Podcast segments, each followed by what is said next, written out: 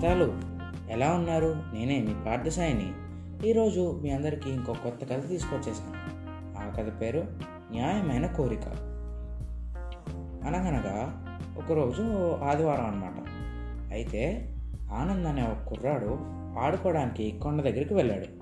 ఇంకా ఫ్రెండ్స్ ఎవడో రాకపోవడంతో అలా అలా తిరుగుతున్నాడు అనమాట ఈ లోపల ఒక ఐదారు ఎలుకలు ఒక దీపాన్ని ఒక గుహ నుంచి తీసుకురావడం చూశాడు. చూసి ఇదేంటి ఇలా ఉంది అని చెప్పి అలా ఆ ఎలుకలు ఆ మూతని కొరుకుతూ తీయడానికి ట్రై చేస్తున్నాయి అనమాట ఈ లోపల ఈ ఆనం తీసుకొని గట్టిగా లాగాడు మూతని. వెంటనే అందులో నుంచి బుస్సమని పొగలు కక్కుతూ ఒక భూతంలా ఉన్న ఆకారం బయటకు వచ్చింది వెంటనే ఎలుకలు దాన్ని చూసి భయపడిపోయి పరిగెట్టడం పరిగెట్టడం మొదలుపెట్టినాయి.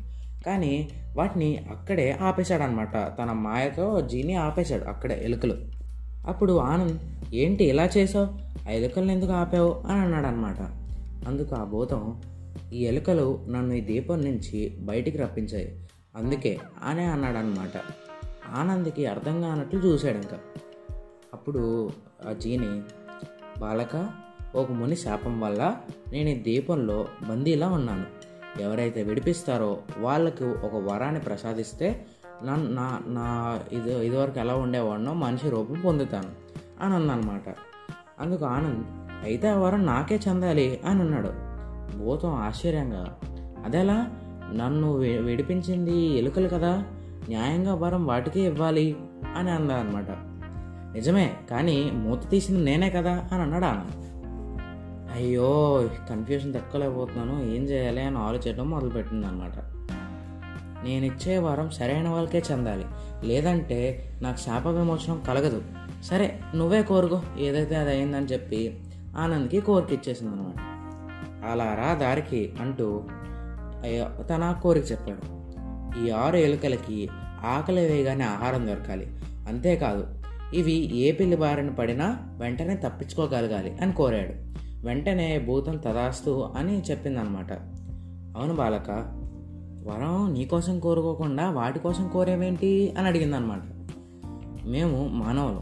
ఏదన్నా చెప్తాము అడుగుతాము మాకు కావాల్సింది మేము తెచ్చుకుని సాధించుకుంటాము. కానీ అవి మూగజీవాలు. అలా అలాంటి శక్తులు వాటికి ఉండవు.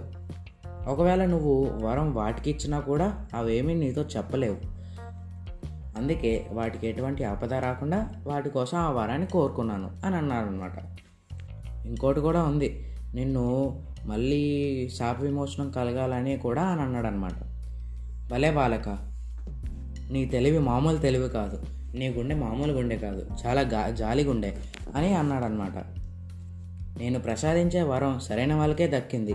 కనుకనే నాకు శాప విమోచనం ఎప్పుడైనా కలగొచ్చు అంటూ భూతము అక్కడి నుంచి మనిషి రూపంలోకి మారిపోయిందనమాట ఇంకా అప్పటి నుంచి వాళ్ళిద్దరూ కూడా ఫ్రెండ్స్గా ఉంటూ ఉన్నారు. అయితే ఈ కథలో నీతి ఏంటంటే ఎక్కడైనా ఏమన్నా యానిమల్స్ కానీ ఏమైనా కనిపించిందంటే వాటిని ఎక్కువ ఇబ్బంది పెట్టకూడదు. అసలు కొట్టకూడదు. వాటిని అసలు హింసించకూడదు. ఎందుకంటే మనకి నోరు ఉంటుంది. ఏదైనా కావాలంటే అడగగలం. అలా కానీ వాటికి నోరు ఉండదు. ఉన్నా కూడా మనకి వాళ్ళ భాష అర్థం కాదు. అందుకే వాటికి ఎప్పుడు కొంచెం కొంచెం అన్నం కానీ ఏదన్నా పెడతా ఉంటే చాలా మంచిది. సమ్మర్ వచ్చింది అనుకోండి బయట గిన్నెలో ఒక గిన్నెలో నీళ్ళు పోసి ఇంకో గిన్నెలో బియ్యం గింజలు పెడితే రోజు పిచ్చుకలు కానీ ఏమైనా బర్డ్స్ వచ్చి తిని ఆనందిస్తాయి. ఇంకా రాత్రి ఇంట్లో మిగిలిపోయిన వాటిని ఫుడ్ ఏదైనా ఏదైతే ఉందో అది కలిపి ఒక అన్నం కలిపేసి బయట పెట్టామంటే కుక్కలు కానీ ఏమన్నా వాటి ఆకలిని తీర్చుకుంటాయి. సరేనండి మరి ఇంకా ఈ కథ సమాప్తం. మళ్ళీ రేపు ఇంకో కొత్త కథతో మీ అందరి ముందుకు వస్తా. అంతవరకు సెలవు.